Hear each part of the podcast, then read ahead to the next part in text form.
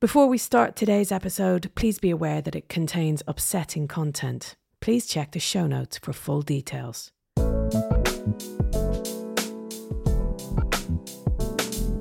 Hello, I'm Annie Macmanus. Welcome to Changes. My guest today is Amanda Knox. Amanda Knox is an exoneree, a writer, activist, and podcaster. It was back in 2007 that you may have read about Amanda in the newspapers or seen her on the news. She was at the epicenter of a huge global controversy, which stemmed from the tragic murder of a British student called Meredith Kercher in Italy. As a result, Amanda has experienced extreme change in her life.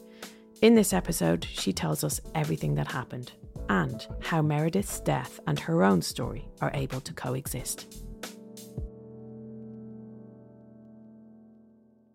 For those who may not know just from hearing my name, Amanda Knox, um, I am the girl accused of murder. So when I was 20 years old and studying abroad in Perugia, Italy, one of my roommates was brutally raped and murdered. Her name was Meredith Kercher. She was 21 years old, um, another exchange student just like me. A local burglar had broken into our home and raped and killed her when no one else was there at home.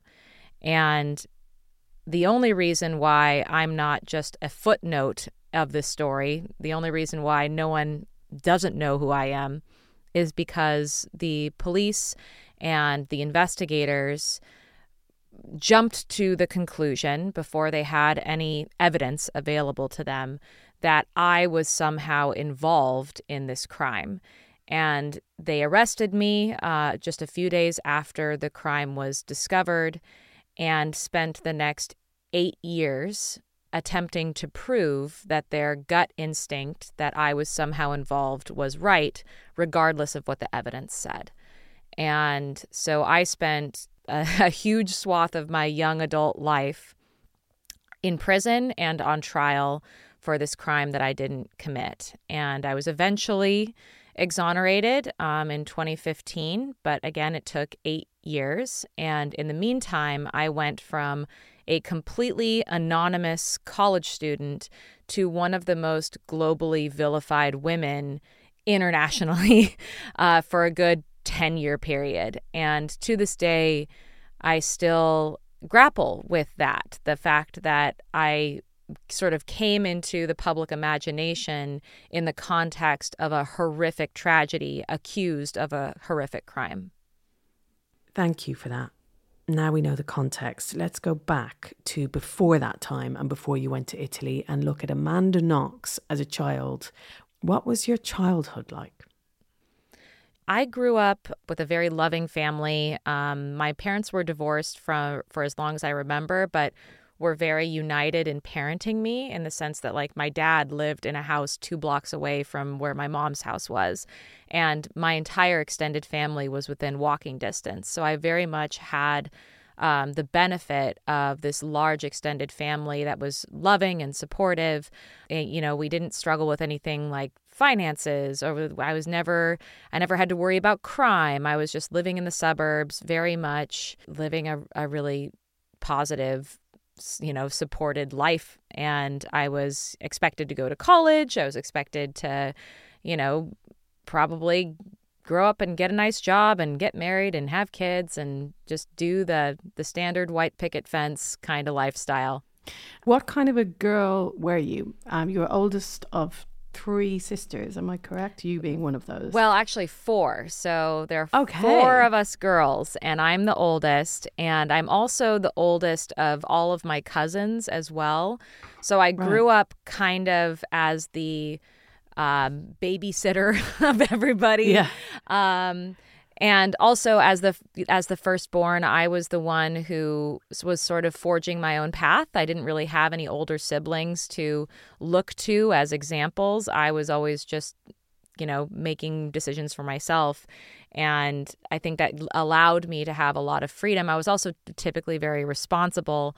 Like i got good grades. I mm. did well in sports. I did well in school I had an easy time, really. It wasn't hard for me to make friends or to um, to do well in school. So, really, my family trusted me to be responsible. But what came with that was a lack of experience. Like, I didn't have a ton okay. of experience in the world. You know, I grew up in this like safe little bubble. You cited the biggest change of your childhood around that time. Can you talk me through that, please? When I was a kid, I felt like really in touch with my body and like I understood it and I felt very comfortable in it. And then once puberty hit and I went into high school, all of these womanly changes were happening. And at first, they were very, very uncomfortable for me. On top of that, was moving into an environment that I was unfamiliar with. I ended up going to a um, a Catholic high school, which I I did not have that background. I went to public, you know, elementary school. I went to a private independent middle school, and so going into a Catholic school, which was higher income than I was familiar with, I ended up getting there on a scholarship.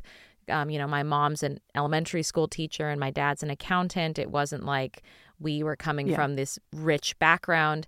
So I found myself immersed in an unfamiliar culture while I was also immersed in an unfamiliar body and a lot of change. a lot of changes were happening and i remember yeah. feeling very very awkward and having my first experience of being self-conscious uh, mm. like i had never been self-conscious before in high school i was not you know the girl that everyone was interested in. I was, I think I may have been asked to a dance once or twice.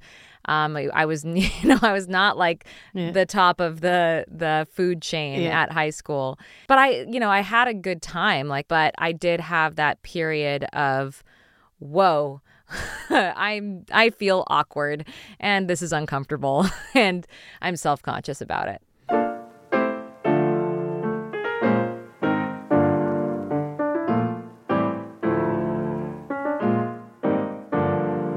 What point did you decide then that you wanted to study abroad? There are certain moments in my in that period of time that really informed why I ended up going to Perugia, Italy. One was that I came from a kind of international family. My dad's side of the family is all American hamburgers and hot dogs. And right. on the other side, my mom was born in Germany. I had um, family members who lived in Germany. And, you know, at Christmas time, we ate Rouladen and Zwetschgenknödel. And I called my Oma Oma. And we sang German Christmas songs. And so I grew up with this awareness of the bigness of the world and how there are just different ways of speaking, different ways of being, different cultures. And I was always, always, always fascinated with that. I studied abroad for the first time when I was 14. I went to go stay oh. with a family in Japan for like three weeks. And it was one of the best experiences of my life. And it gave me the study abroad bug. So right. I knew from high school that I was intending to spend a year at least abroad as part of my education experience going into college. Again, you know, I grew up in this like safe little bubble of supportiveness. And so when I was talking to my family members about studying abroad, one, they were 100% supportive. And the the worst case scenarios that we ever discussed in when thinking about okay what do we need to be aware of as you are going to be 6000 miles away from home? And yeah. the ones that came to mind were what if you lose your passport? What if you get sick? And so those were the things that i was preparing for in terms of worst case scenarios. Neither my family nor i in any way anticipated me or anyone close to me being the victim of crime or of of horrific violence. It was just something that didn't even occur to us to discuss. So I went to Italy with this yeah. wide-eyed, bright vision of what this year of my life was going to look like and at the very beginning it really did start out exactly the way that I expected it would. I I got lucky and I found this beautiful uh, little cottage to live with with three other young women. I was going to classes and meeting people from all over the world. I met this really nice girl from Kazakhstan and we started playing guitar together. It was really this uh, just ideal environment. All of these people from all different walks of life who are coming together in this place because they loved Italy, and I felt like one of them.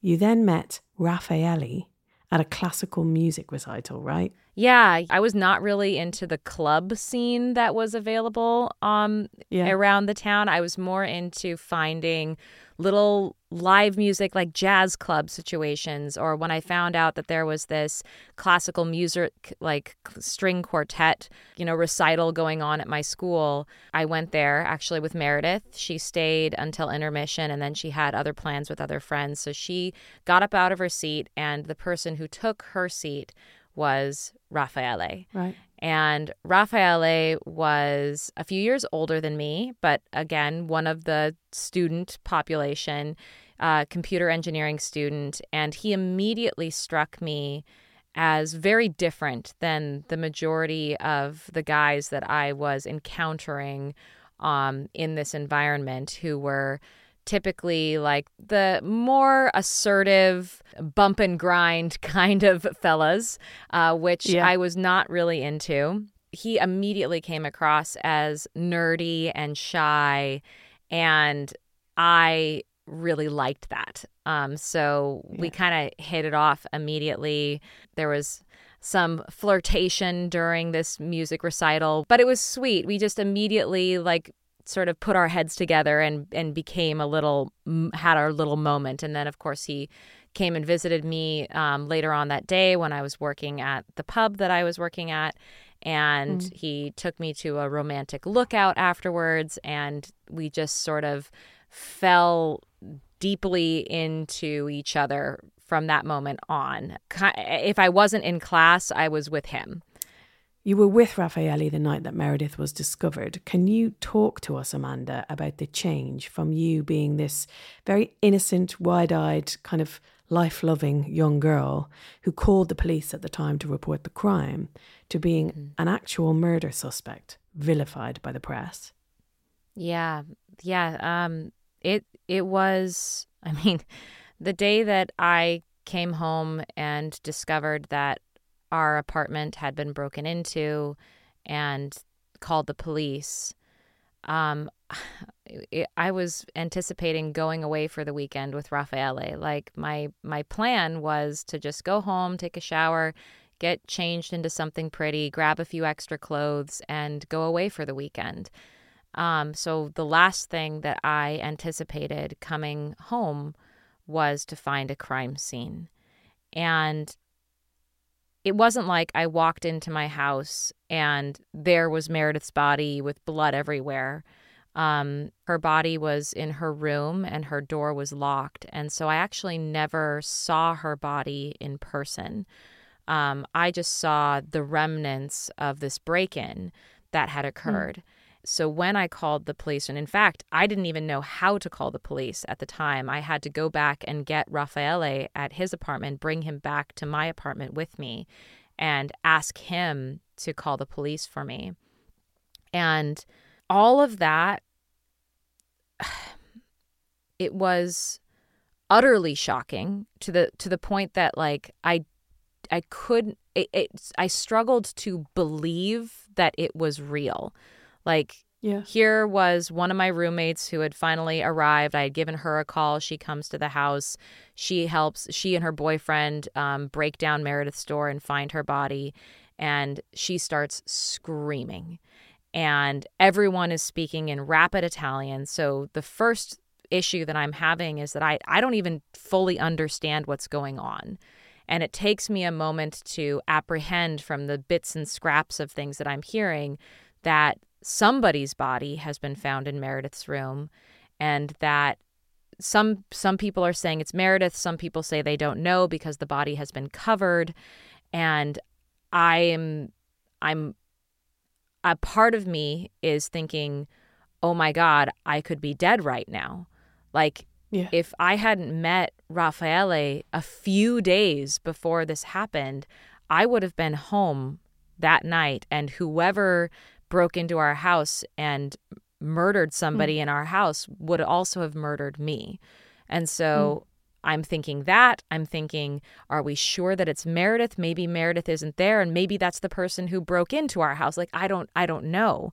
And so I'm trying to apprehend all of the things that are happening and understand even how to feel because Yeah. all like as soon as my house is a crime scene, I'm suddenly homeless. I I don't know where or where to go or who to talk to. Um, I I my family is you know thousands of miles away, and I'm confused. I'm scared. I'm in shock. Um, and I've ne- I have no life experience to give me any insight into how to navigate this situation. So really, Yeah. what I ended up falling back on was just having people tell me what to do. So the police Yeah. tell me to stand outside of the house and wait. And so I stand outside of the house and wait. And Raffaele, you know, sees that I'm cold. He puts his jacket on me. He comforts me. He gives me like hugs and kisses to like, you know, keep hmm. me feeling safe and okay. And it never occurs to me that there are TV cameras that have amassed across the street and they're pointing their cameras into the driveway and, you know, documenting every move that I'm making. Um, that sort of self consciousness is beyond me at that moment because I'm just overwhelmed by the circumstances. And then once I get to the police office, I just spend the next several days for hours and hours on end doing exactly what the police tell me to do, which is answer their questions. I spent something like 53 hours over five days just answering questions for the police officers or going back to the And the there was no translator? So there were translators here and there. The vast majority of the time that I was being interrogated, though, I was not, I did not have access to a translator. And Or a lawyer? Or a- am I right? in saying? absolutely no lawyer, no lawyer No at lawyer. all. Um, and I was never informed that I was a suspect. Um, I Hmm. didn't know until years later that of all the people that were being questioned in relation to this to this crime, and that included all of the people who lived in the house with Meredith, um, not just uh, me and the other roommates, but the boys who lived in the apartment downstairs from us. There was all of Meredith's friends. There were just people that she knew in in the town, like the local pub owner who she liked to go to his pub. Like everyone, it seemed like who knew Meredith re- even remotely was being questioned. And it turns out that I was the only one whose phone was tapped, like from the very beginning. And so, for whatever reason, the police from the very beginning targeted me. And I had no idea. The thing that I was told by the police was that I was their most important witness, that I was the one who was closest to Meredith in age, who lived with her, that I was the one who came home and discovered the crime scene and called the police.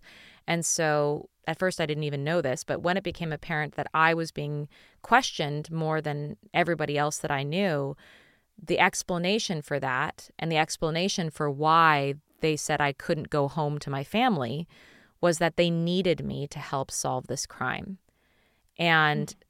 Because I had never been in this situation before and I was innocent, I mean, I had every reason to be afraid, but no reason to be afraid of the police. I trusted them and I did everything they told me to do. And that ended up in me signing statements against my will and being eventually arrested and sent to prison. Upon being arrested and sent to prison, had you any idea of how the world had become obsessed with this case in terms of the international media? So it's interesting. I spent in the days that followed the discovery of Meredith's murder, I was really sequestered from the outside world in a big way. I spent, again, Right. most of my time in the police office. And it w- only was, I think I had one day that I was able to go back to class for a few hours just to go back to some sense of normalcy. And everyone in the class, the only thing that they wanted to talk about was this horrible murder that just happened. And I remember actually saying to everyone in the class, actually, can we please not talk about it because that was my roommate and I just got back from the police office and they told me yeah. that I shouldn't talk to anybody about it. And so then everyone's just kind of in shock and the teacher attempts to, you know, continue on with class as normal. But then I get, you know, a call in the middle of class that I have to get up and leave and, and go and go back to the police station. And I remember, you know, noticing that as I navigated, you know, as I was going between the police office and back home, it seemed like everyone was talking about it. And back home, by I, I didn't have a home anymore. I was actually staying with Raffaele. Raffaele yeah. swooped in and became my knight in shining armor and was just like, whatever you need, I'm here for you. And I ran into people, and at one point, even um, someone told me that there was there were journalists who were hoping to speak to people about the crime and would I be willing to talk to journalists? And I said, well, the police told me I wasn't supposed to speak to anyone, so I so no. Um, I didn't really know what was going on around town. I didn't hear about the memorial that was going to happen in Meredith's, you know, honor until it was basically already happening and I had just gotten out of the police office and so I didn't end up attending cuz I I had only just heard about it. Um, I what I was doing was I was in contact with my other roommates attempting to figure out when Meredith's family was going to arrive so that we could meet with them and talk with them and um, mm. tell them everything that we knew um, and just grieve with them. But um, I never got that chance.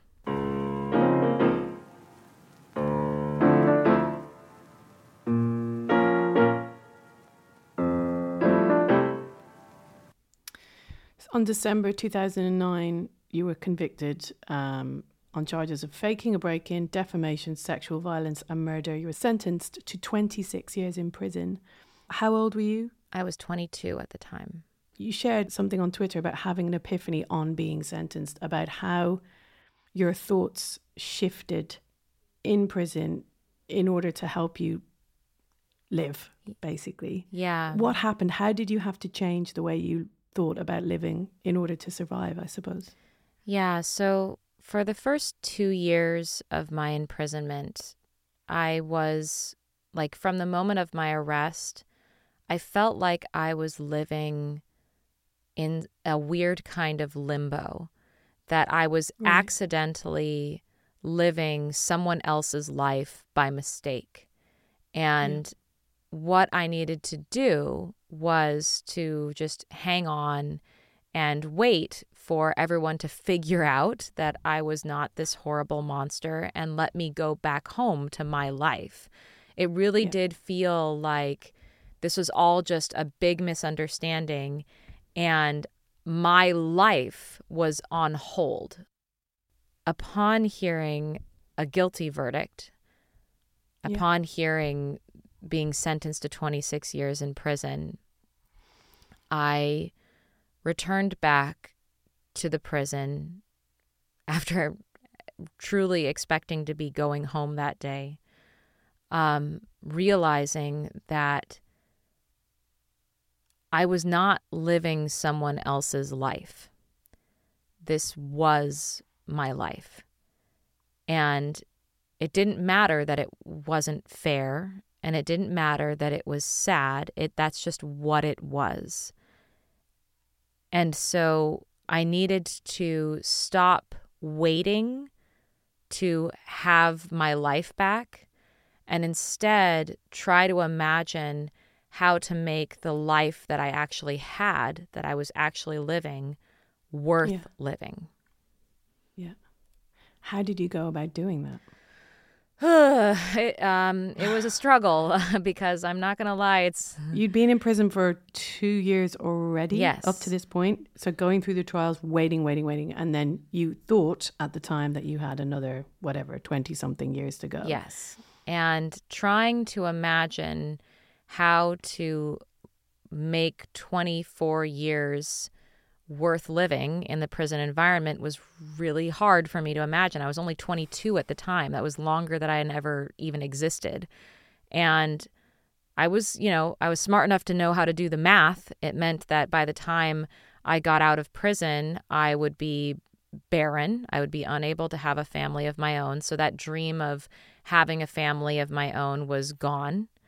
Um, I would be bereft and I would have no life experience, no touchstones in the free world. I would be this adrift person who had been sort of raised and developed as a human being and, and would grow up as a human being in this tortured, miserable environment that would leave me completely unprepared for being a real person in the outside world, um, going through menopause and attempting to figure out mm. how I was going to survive the rest of my life um, with the stigma of murderer so instead, I really, really just pared it down to a single day. I would wake yeah. up in the morning yeah. and I would just ask myself, how do I make today worth living? Even if it was just as simple as writing a letter to my mom or, yeah. you know, doing a bunch of sit ups or re- finish reading this really good book. Those were those humble little goals that helped me get from sunrise to sunset. So I really tried to stay very present and not be obsessed with this indefinite future of suffering that I had in front of me and grieving the life that I had lost and the life that I thought I was going to live. Um, because I, I sort of intuited that that was a trap that that was mm. a prison inside of a prison and i didn't need any more prisons than the one that i was already in what was the situation like i suppose in the prison were you able to form any sort of meaningful relationships in there i presume it was isolating but there is a, a sense of community i suppose in prison if you look for it there is a sense of camaraderie amongst prisoners because we absolutely are being subjected to an experience that we are all not consenting to. Guilty and innocent yeah. alike are inside yeah. that prison space, knowing that it is founded upon the principle that we are supposed to be there to suffer.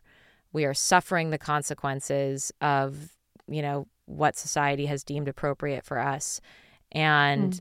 as a result of that, there is a sense of shared victimhood and of camaraderie in the face of struggling to just get through the day together because mm. we're stuck in this together.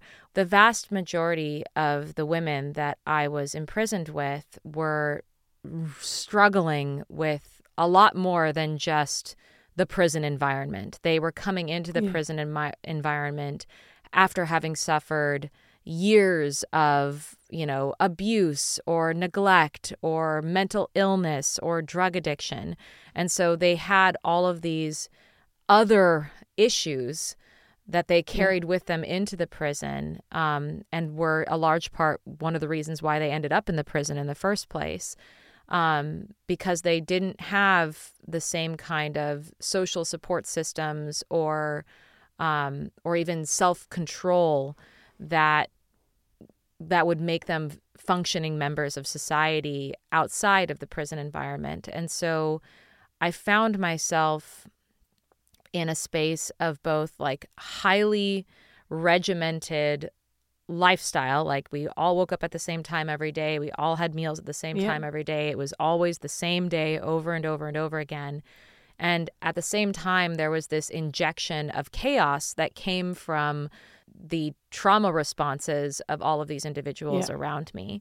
Um, and it was an environment that I was very, very unprepared for. It was not. It was yeah. not like school.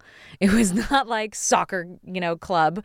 These were women who, in my privileged way, I didn't even know really existed in the world. Like the fact mm. that there were women that I lived alongside with who couldn't read or write, who couldn't who couldn't look at a clock and tell you what time it was, who didn't know that the earth was round. Like this is the mm. level of neglect and and mm. social isolation that these these women were coming from. I was in an alien planet and I was also an alien from a different planet wow. on that alien planet. It took me a long time to adapt and figure out what my place and my role could be in that environment. And that was really the key flip was figuring out the intersection between my talents and resources and the needs within that environment. And that largely came down to my education. I could read and yeah. write, and I eventually taught myself Italian. So I was often writing letters for the women who were I was imprisoned with. I was reading their court documents. I was translating. A lot of the women that I was imprisoned with mm-hmm. weren't even Italian. Um, mm-hmm. And so I would help them. Like, I was expected, I wasn't expected. I was, ne- it was never an official job. But like, whenever anybody came in who didn't speak Italian, I was the one that was called in to assist with translation, even if it was a language yeah. that I didn't know. How did you hold on to hope? And was there times when you weren't able to do that? So, hope. Uh, I think a lot of people think that I was sitting there constantly believing that I was going to get out and I was going to be vindicated and freed. And that's the thing that kept me going, when in fact, that is not the case at all. Um, after I was convicted, I, I really fully sort of realized that sometimes life isn't fair and sometimes the truth doesn't matter. And there was no guarantee that everything was going to turn out okay. There was no guarantee that I was going to be vindicated and freed. And maybe there was a very real possibility that I was going to spend the majority of my life in prison for a crime I didn't commit. Worse things have happened to to other people. So who was I to be to be entitled to anything more than sure. that? Yeah.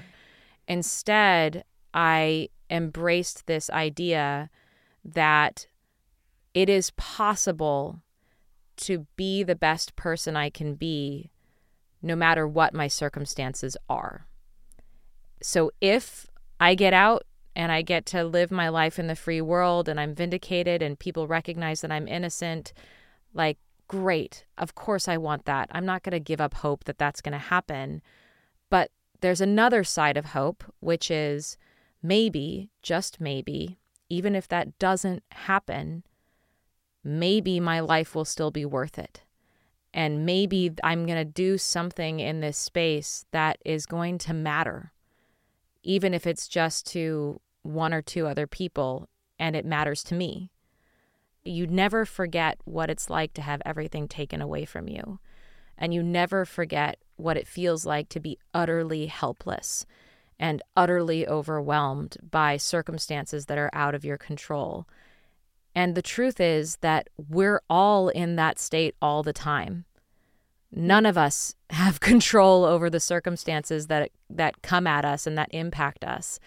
The only thing that we have control over is ourselves and how we react to it.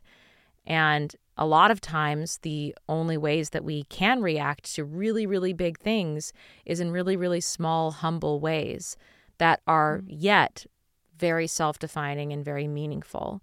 So I do not live under the illusion now that good things are guaranteed in life and that things are always going to turn out the way they should should is a very dangerous word. It's this it's yeah. loaded with all these expectations and when you encounter life with expectations, you are inevitably are going to find those expectations thwarted and you're going to be unnecessarily miserable for it. And instead, if you think of whatever life throws at you as not a setback but an opportunity, I'm not saying that a bad thing happen, a cancer diagnosis is just an opportunity. Be positive, guys. Yeah, yeah. It's yeah, it's yeah. more like in it is what it is. You can't change that. Yeah. um, yeah. Instead of like dwelling on what you can't change, really embrace what you can.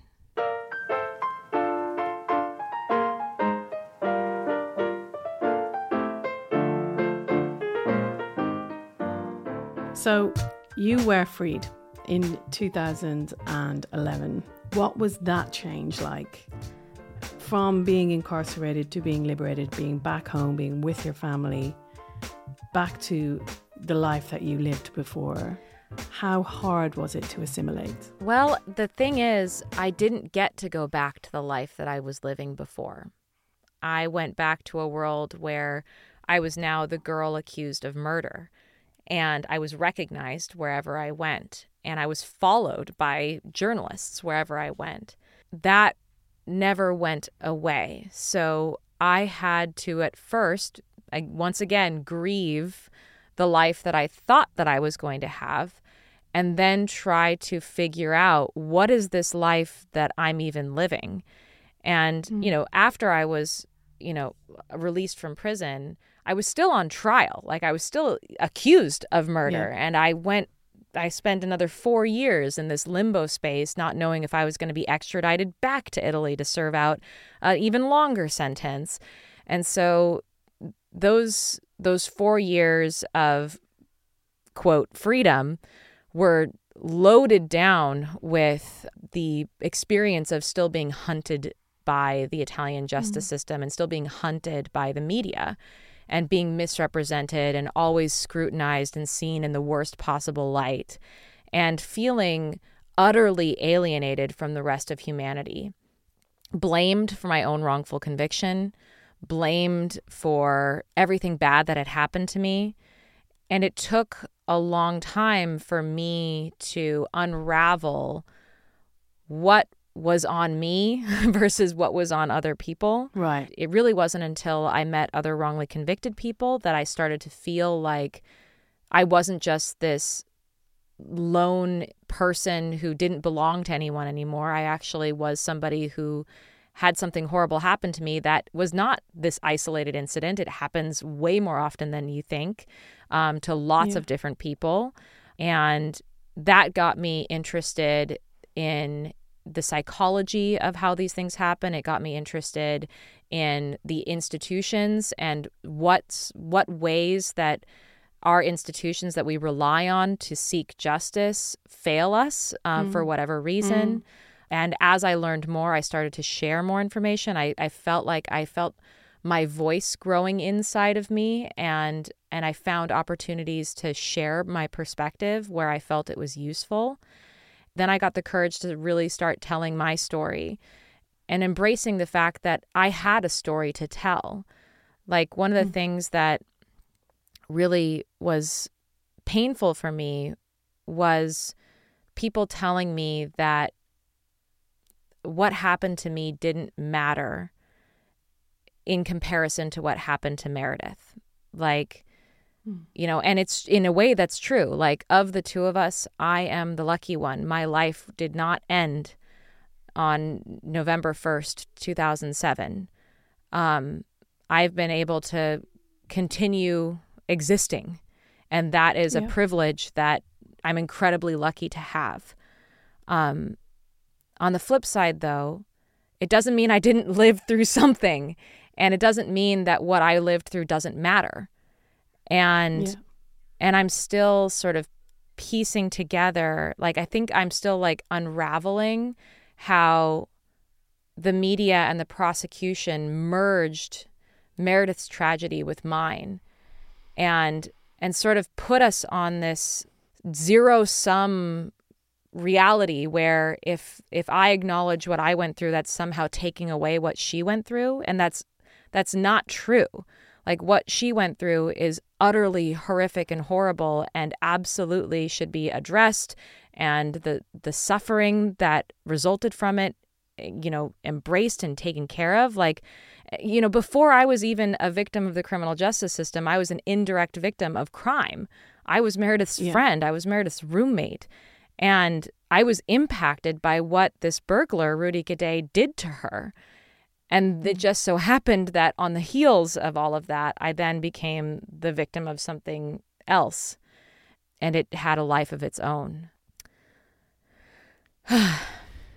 How would you like to change your life or the life around you moving forward, Amanda? I would really love to be defined by what I do and not defined by this horrific thing that I didn't do.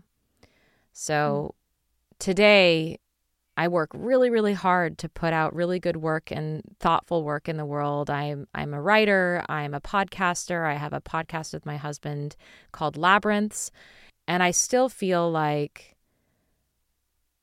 the vast majority of how the world knows that I even exist is through the context of what happened to Meredith and the worst thing that's ever happened to me and not the life that I've built and the work that I've done since surviving all of that. But even if that doesn't happen, my biggest aspiration is to be okay with that. Because again, that's not truly in my control. The only thing that is yeah. in my control is my ability to do good work and to try to create an impact in the world and to be a good mom and a and a good wife and and a good family member.